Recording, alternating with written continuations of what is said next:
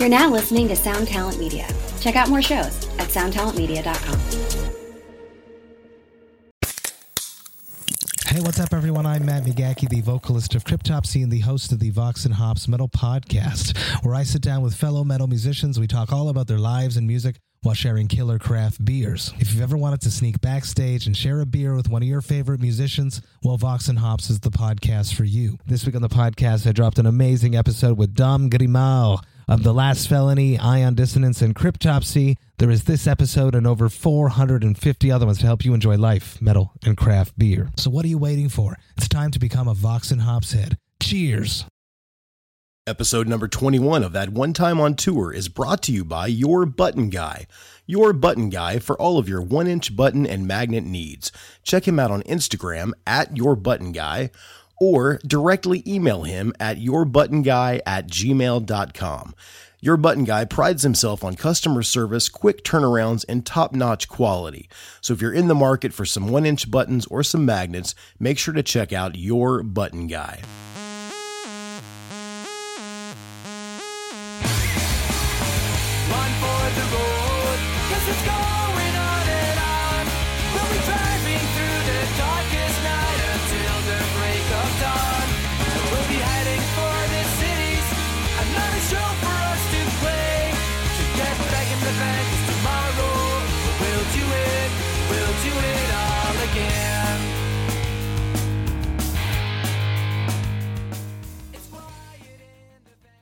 Hello, and welcome to episode number 21 of that one time on tour. As always, I am your host, Chris Swinney.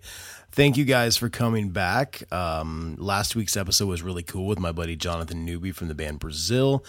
And this week is just as cool. I get to sit down with Johnny P. Bucks Bonnell from the Swinging Utters. Uh, awesome Fat Records band. I've been listening to the Swinging Utters since I was about 17, 18 years old. You know, now with the internet, you can find things so easily, but back then, you know, you would get these compilation discs from the record labels that you liked, and they had a song from all of their bands, and you would just fall in love with the bands. And that's what happened with me and the Swinging Utters. I've been a fan for a very long time. So getting to chat with Johnny was, was a big thrill for me. And uh, we talk a lot of, about a lot of stuff. I think you guys are really going to enjoy the conversation. Um, before I jump into that, I do want to tell you about Muncie Music Center one of our sponsors. I work there. I teach guitar, mandolin, banjo, ukulele. If it has strings, I teach it. So uh, make sure if you are local to Muncie, Indiana, you check out Muncie Music Center at 600 South Mulberry Street in downtown Muncie. If you are not local, you can go to munciemusic.com and check that out. They have a recording studio. They're an amazing store. So go support them and uh, I'll appreciate it if you support them and they'll appreciate it as well. Also, make sure to check out rockabilia.com. They came on as a sponsor a while back. They are a wonderful company. They have over 500,000 unique items, and all of the items are officially licensed by the bands. So if you need anything at all, go to rockabilia.com and at checkout, put in the promo code PCTOTOT to save 15% on your entire order. Okay, make sure that you are following us on all of the social media platforms, TOTOT Podcast. If you want to become a sponsor, get in touch, TOTOT Podcast at gmail.com. If you want to leave us some love, some hate, tell us a story, whatever, call the TOTOT hotline at 1765 372 8818. So that's it. We're going to jump right into my conversation with Johnny P. Bucks Bonnell from the Swinging Utters. Here we go. Hey, Johnny, what's going on, man? Hi, Chris. How's it going? It's going really well. I'm excited to have you on the podcast. I've been a an avid listener of the Swinging Utters since uh, 1998, so it's been a long time. Jesus Christ, must be old. Uh, I'm uh, I'll be 40 in October, so yeah, I'm getting up there. Uh, I uh, I got five lessons learned. Uh, this I think the summer after I graduated high school, maybe that was my first introduction into you guys, and uh, I've been a I've been a fan ever since. So I'm pretty excited to have you on the show. I appreciate your time. Oh no, I appreciate the the interest and uh, thank you for the kind words. Definitely. I wanted to talk a little bit. Uh, I was talking to my buddy Adam the other day. He's a, he's a big fan as well. And we were talking about Five Lessons Learned, and both of our favorite songs is Untitled 21. So uh, that's a great song. I still listen to that all the time. So I'm, you know, I appreciate the, the, uh, the art. Oh, cool, man. Yeah, uh, we play that every so often. So maybe next time I see you, we'll play it for you. Oh, that'd be great, man. I really appreciate that. So what I want to what I want to like to talk to you about, you know, I know there's a new record coming out. We're going to get to all of that. But uh, you know, being out there in California, growing up, I'm always interested as to what kind of drives people to get into punk rock. Like when you were young and you were getting into music, what was your first introductory into the genre? Um, it was probably during high school, and uh, I had friends that were into the same type of music I was into, and we started going to shows um, in Santa Cruz, where I grew up, and um, that's pretty much got me into it. My brother was the first one that got me into music originally. He was an older- an older brother, and uh, he was just buying everything that was coming out at the time. So I got my first taste of the Specials and the Clash and the Sex Pistols as they were coming out in the 70s. And uh, he sort of fueled my fire for the um, the desire to play punk and to and to follow it and see shows and stuff like that. Were you were you in a lot of bands before the Swinging Utters? I mean, I know I talked to a lot of people and like I was in like 90 bands and then I got signed or some people their first band gets signed. Like what was your trajectory from getting into punk rock and starting to play in bands? Like was how did it go about? It was our first band. Um, Greg, the drummer, and was was looking to start a band.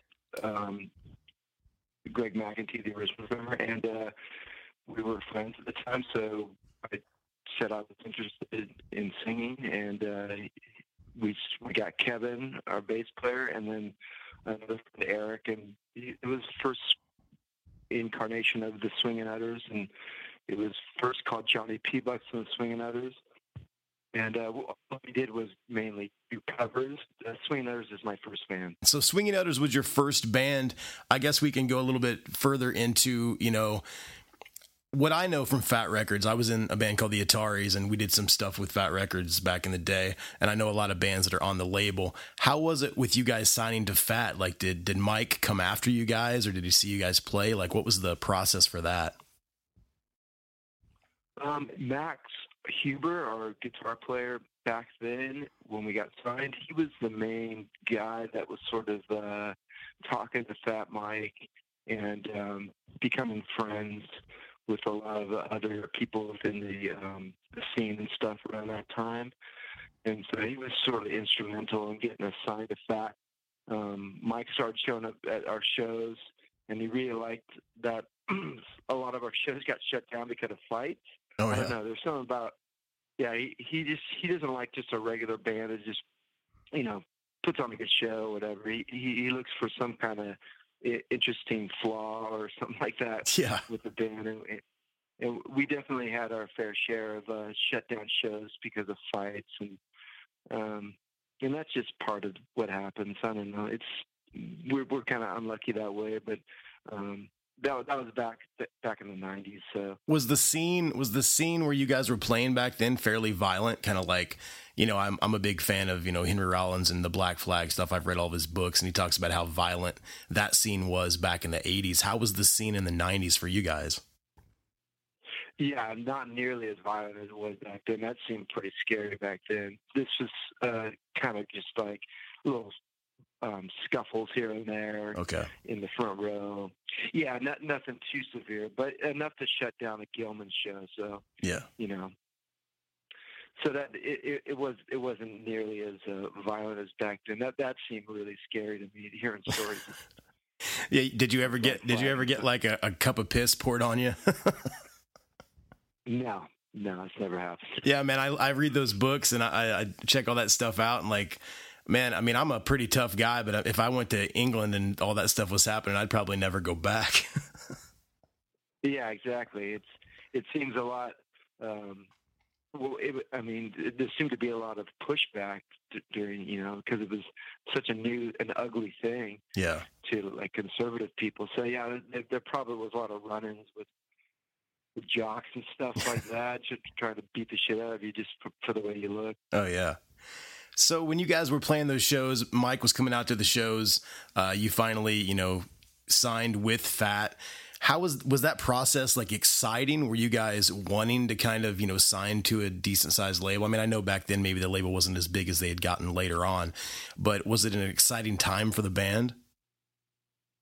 Yeah, for sure, because it's like you know first thing for you. I mean, we were signed to smaller labels before that, um, put out some releases, but yeah, Fat was pretty heavy hitters in the Bay Area, so it was a, definitely an exciting time. And No Effects was um, pretty big then. Mean, they're huge now, but uh, big back then. And you know, Mike's kind of a celebrity. You know, Yeah. him showing up at our shows. So yeah, it, it was exciting and and uh, super like rememberable time. That's awesome. So what I'd like to talk to you about then is uh you guys just I think last year celebrated your 30th anniversary as a band. Um can you maybe I know this is probably an open-ended question, but is there is there a secret? I mean, you know, I've been in a bunch of bands, all my friends have been in a bunch of bands. I know you guys have had lineup changes, but 30 years as a band, that that's a that's a big milestone. Like do you have any secrets you can share with my listeners? Uh, I don't know if there's a secret. It's it's more just like knowing how lucky you are to be able to be in a band and travel and stuff, and uh, try to have positive attitude when you go out on tour because uh, complaining on tour doesn't help anything; just makes matters worse. Yeah. and uh, you know probably escalates into fights because you're in a van for a long time and you're with the same people for a long time. So I think just appreciating the fact that you're you're able to do this as a human. So you got to realize that you're a lucky person. Yeah, and I know you guys are very well liked and respected among your peer group. I mean, I know back in 2010 there was actually uh, like a tribute covers record that like Dropkick was on, Fucked Up, and a bunch of other bands. So, like, how does that feel? I mean, you guys are so respected in the in the scene. Does that does that make you feel good? Oh God, yeah, it's amazing. That's uh, I was so surprised that um, my friend Matt, who who plays guitar in another band I'm in, the Drug Lords of the Avenues, he's the one that sort of instigated that tribute album. He's all, no one's doing it, man, and there's so many bands out there that like you guys. Let me put this tribute record out, and I was like, hey, it's a tribute record to us. I'm not gonna, you know, say no to it. So yeah. yeah, go with it.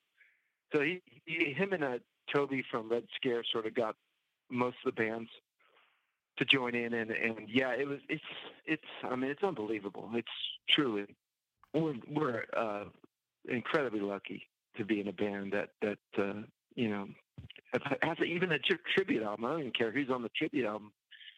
Um, it's a tribute album. That's that's amazing to me. Yeah, I mean, I just think it's so cool that you guys are so respected and so well liked. You know, in a genre like you know punk rock sort of genre, a lot of the times bands get bad reputations or they act a certain way, and I've never heard anything but positive, wonderful like stuff about you guys. So it's it's it's kind of a rare thing to have, especially in this genre. So that's really really cool, man. I I love the tribute record. I, I think it's great and.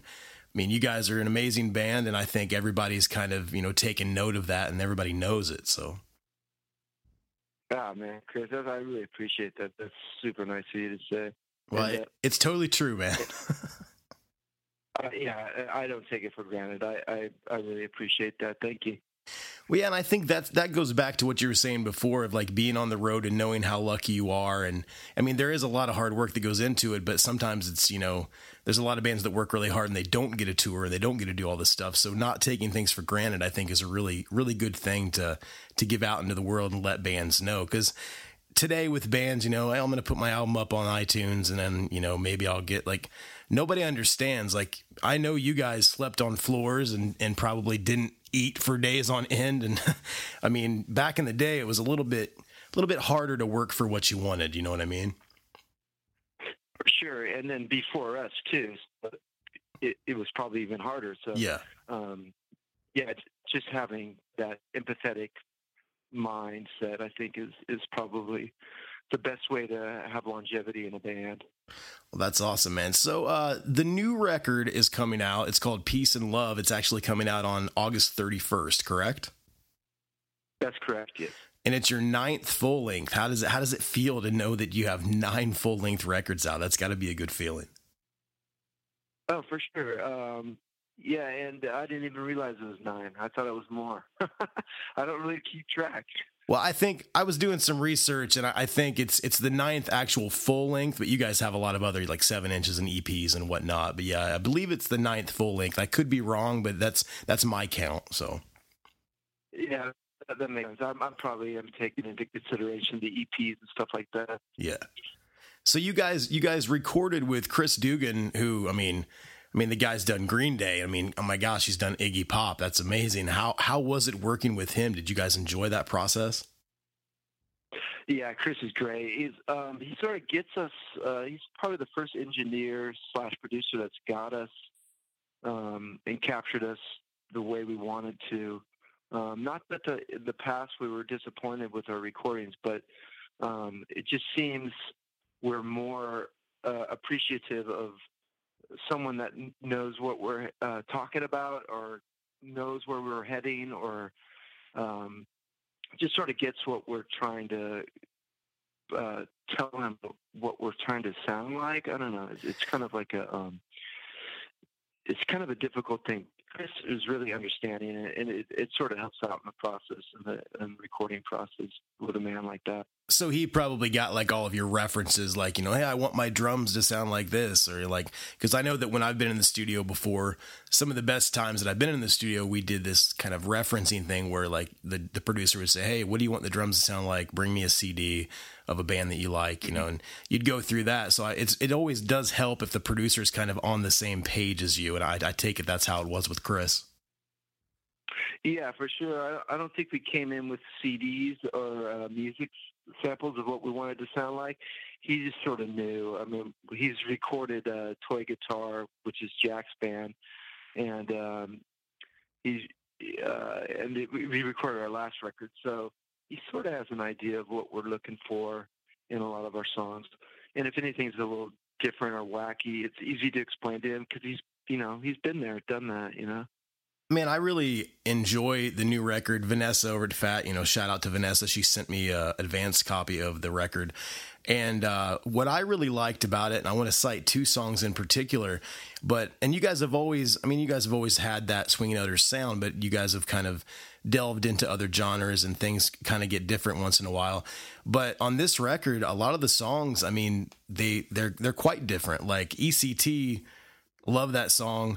I think it's kind of, I mean, I'm sure you guys meant for this to kind of be that way, but it reminds me a lot of the Ramones.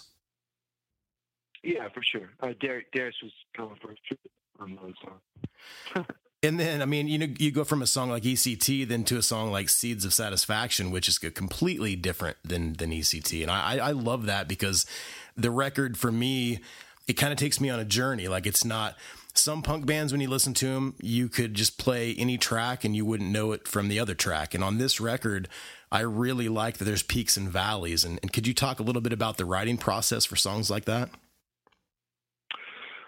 Uh, yeah a lot of it um, is sort of a conscious effort i guess. Um, I, I, wrote um, a few of the songs that are quite different than what swingers normally play.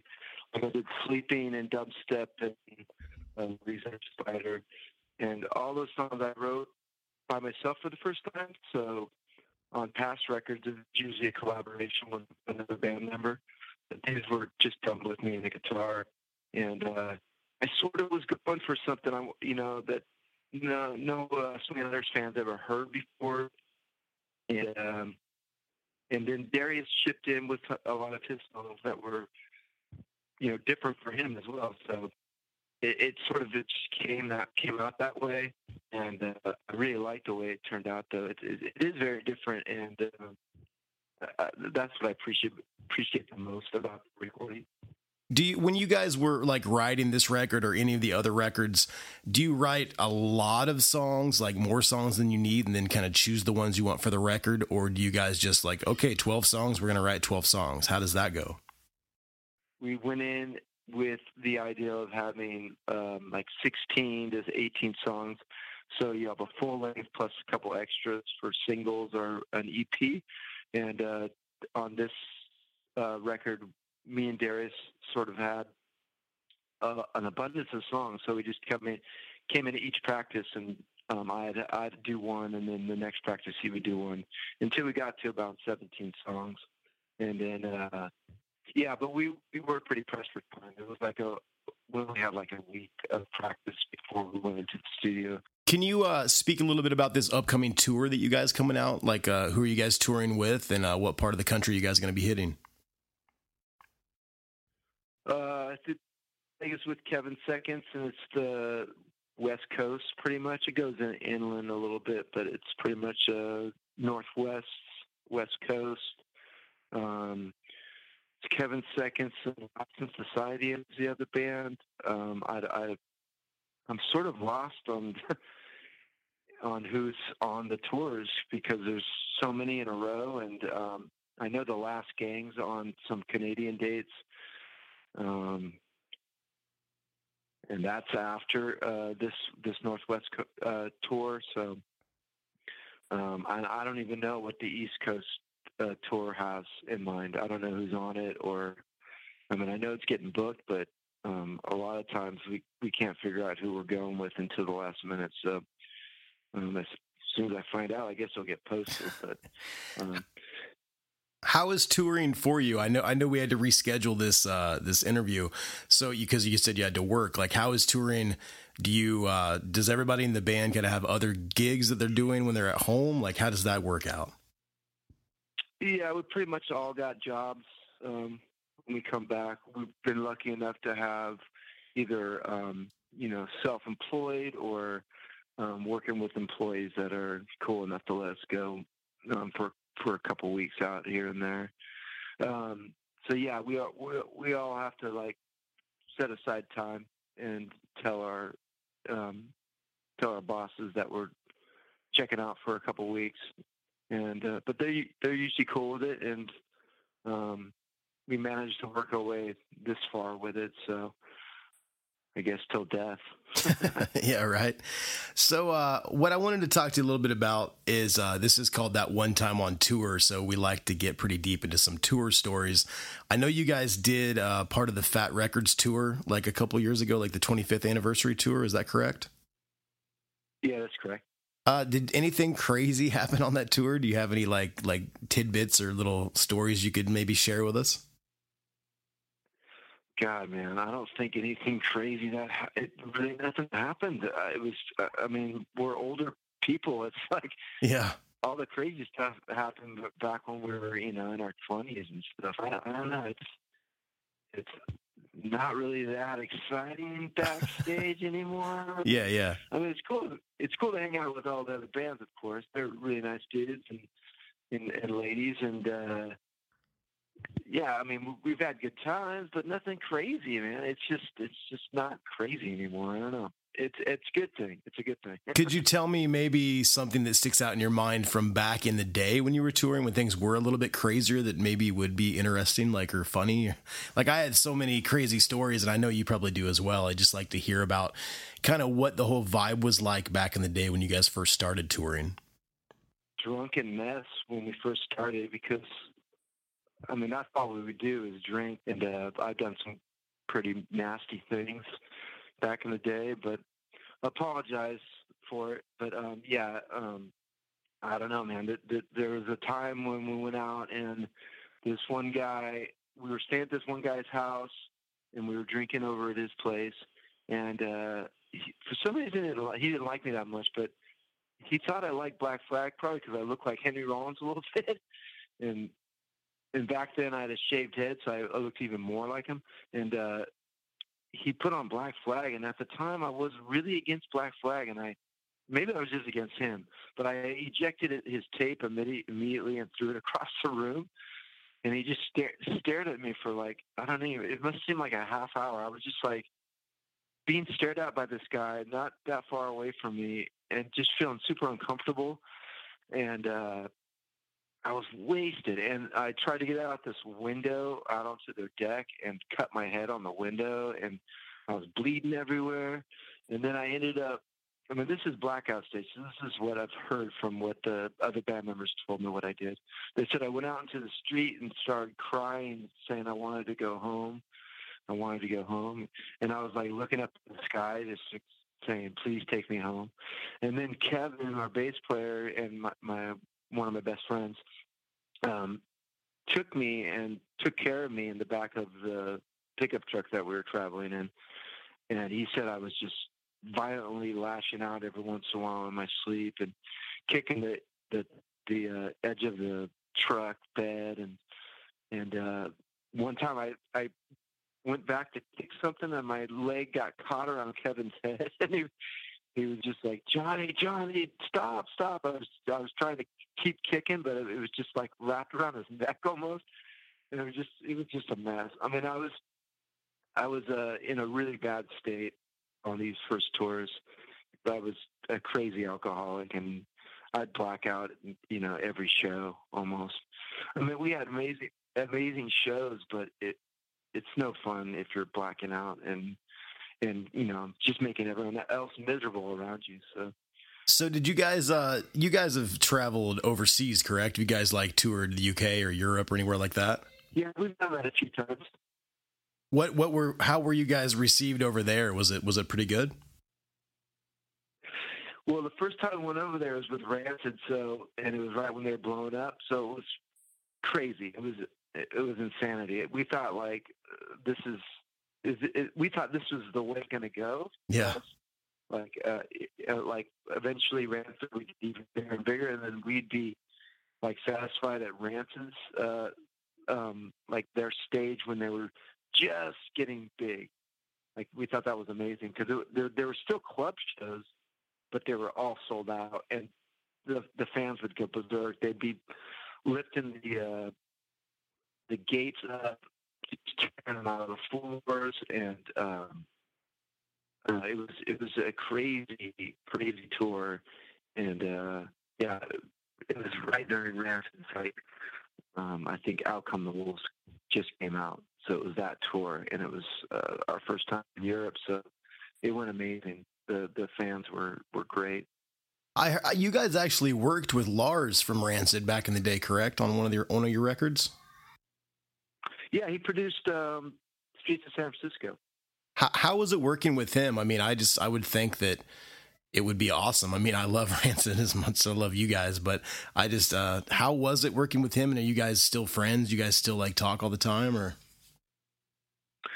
Um, no, we don't talk all the time. We, we're still friends as far as I know. I, I mean, I got nothing but, but nice words to say. I mean, it was great. I mean, it's cool to have a producer that sort of uh, knows who you are um, and is a fan of your band. I mean, he was an actual fan of the Swingers, so I think that's kind of important as well. Um, so he made he made the recording process a little bit more fun for me at least.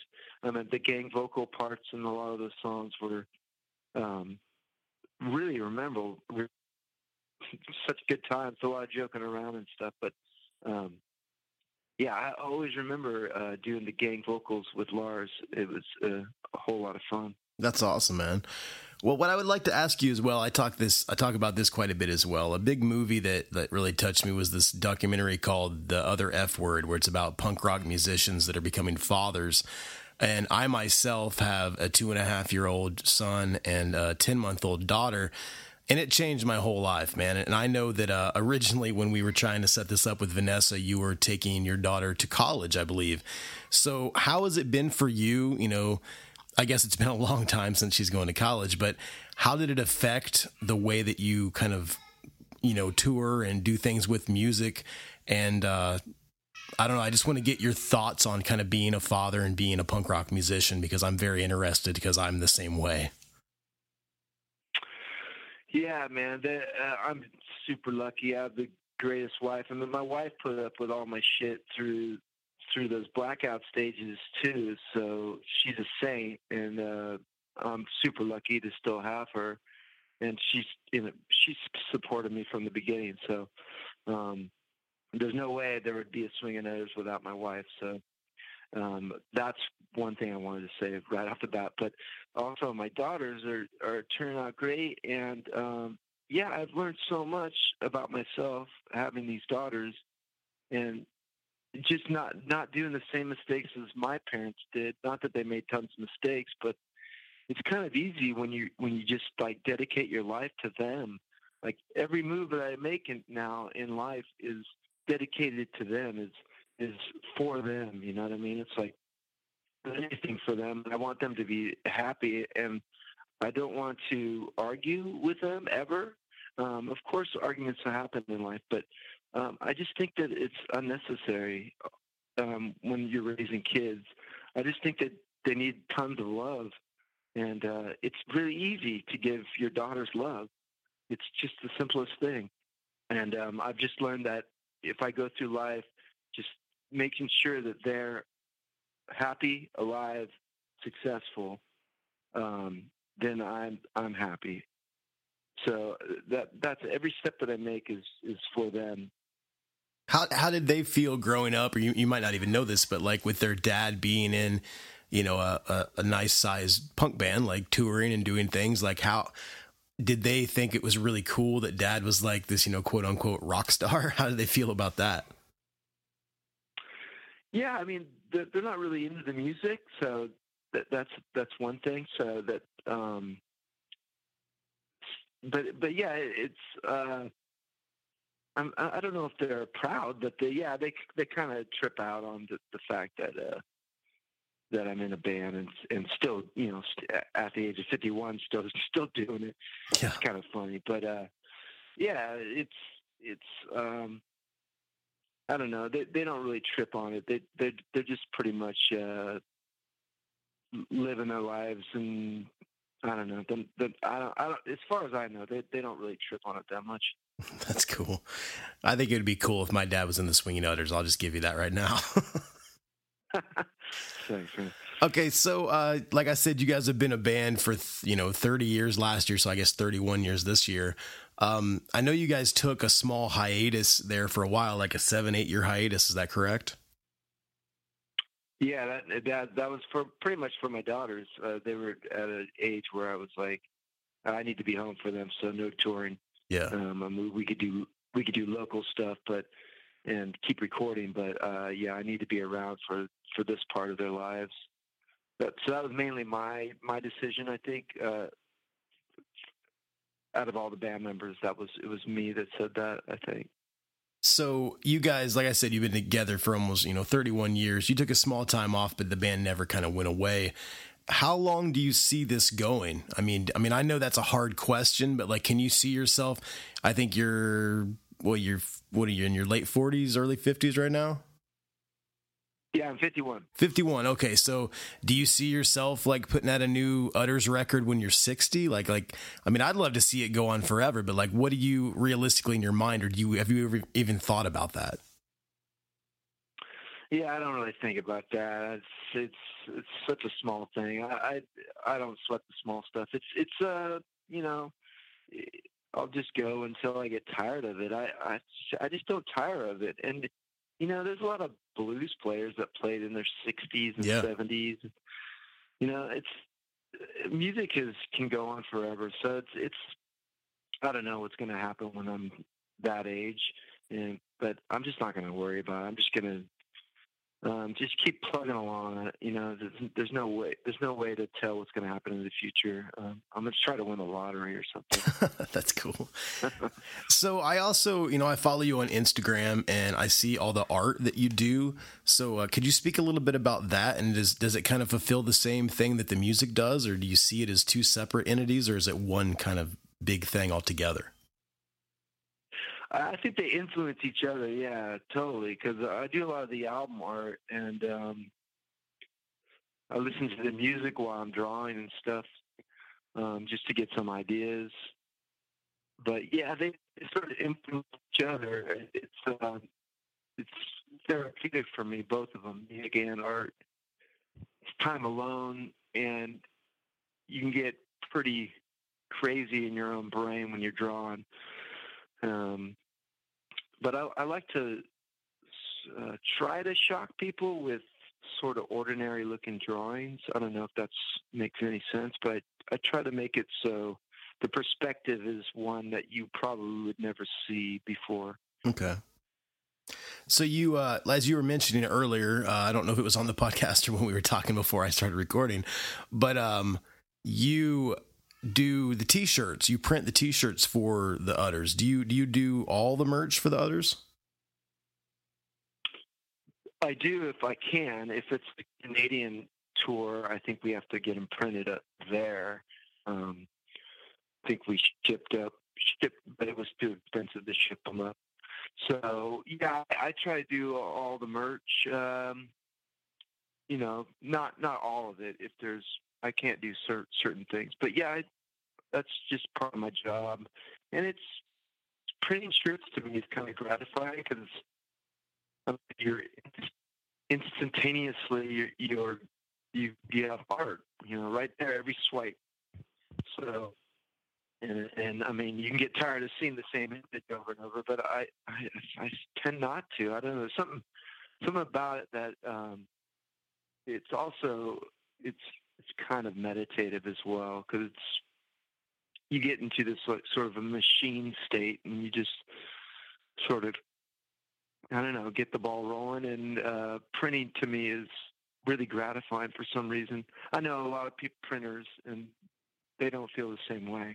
I know that.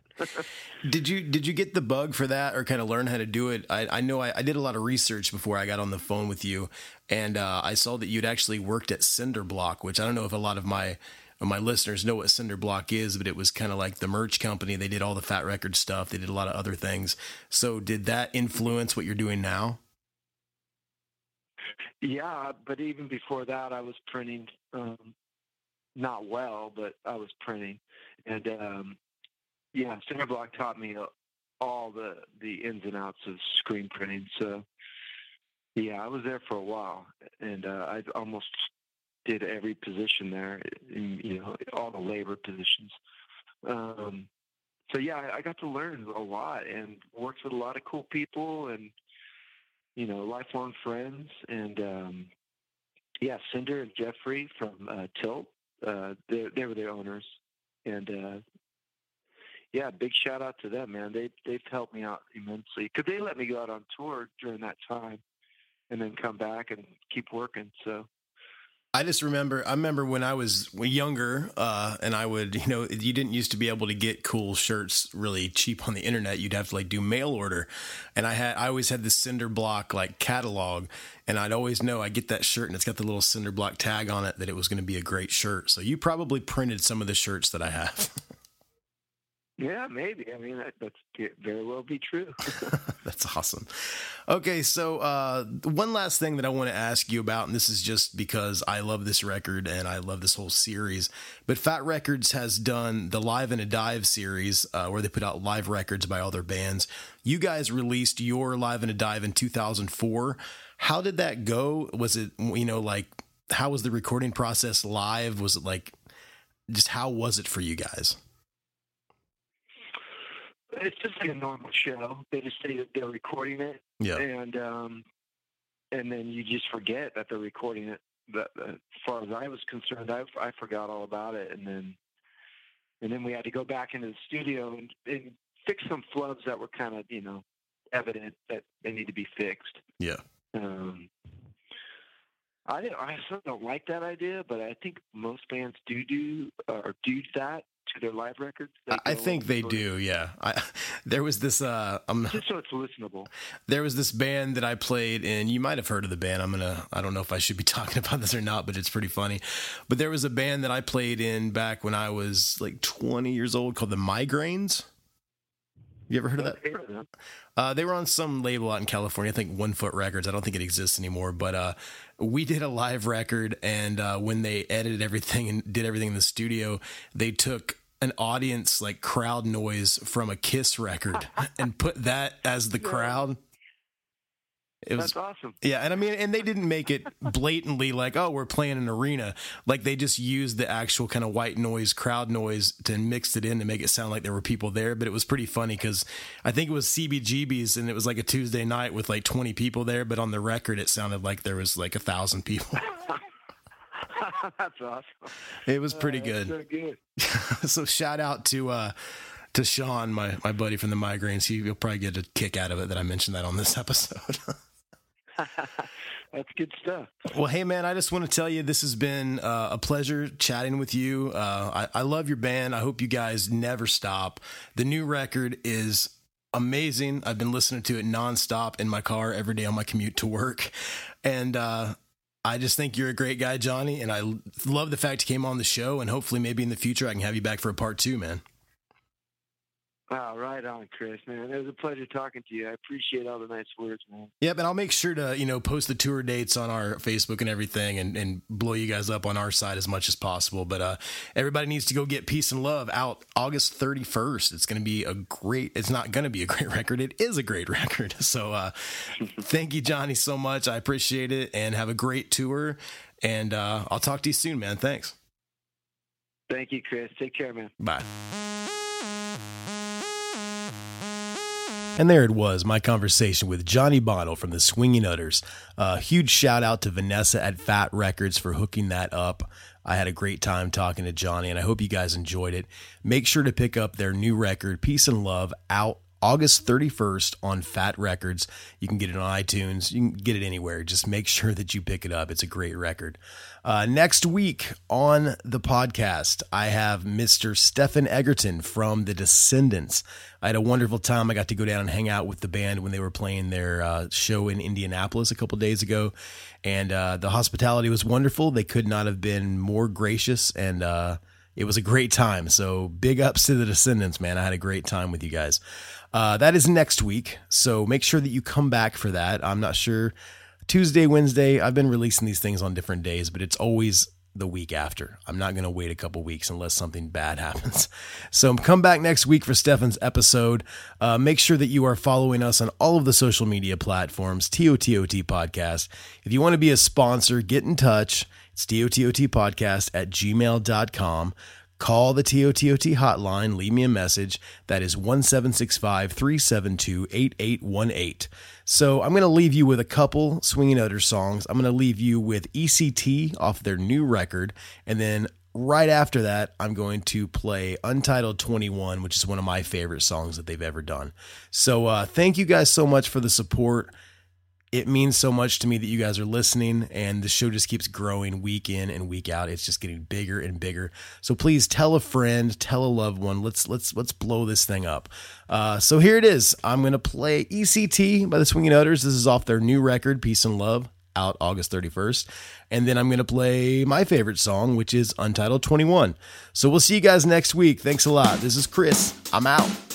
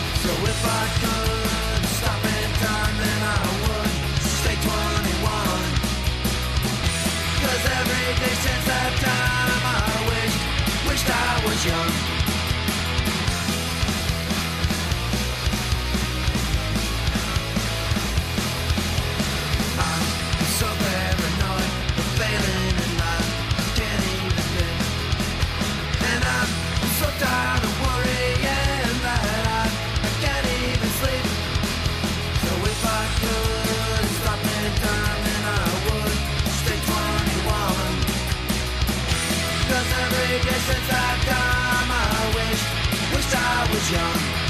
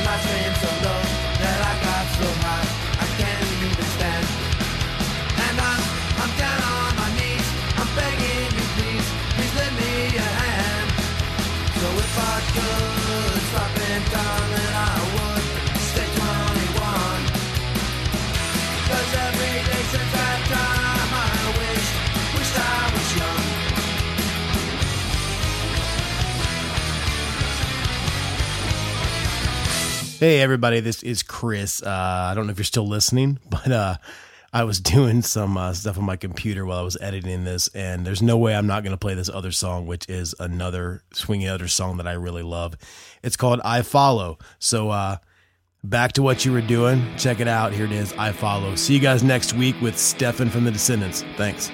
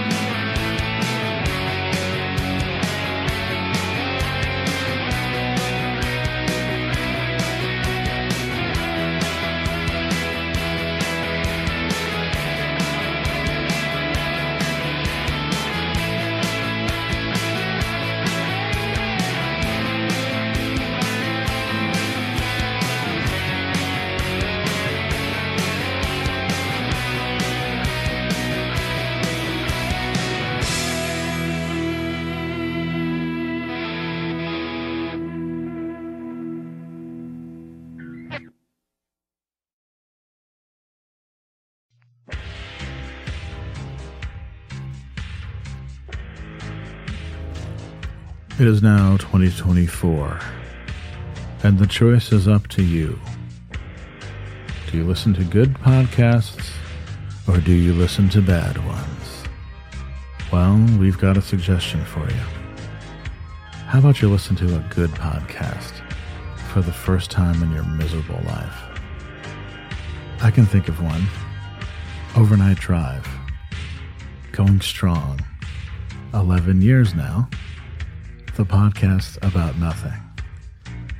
Your favorite podcast's favorite podcast. Do you enjoy nothing? so do we. Why don't you come over and check it out and stop listening to other podcasts? Thank you.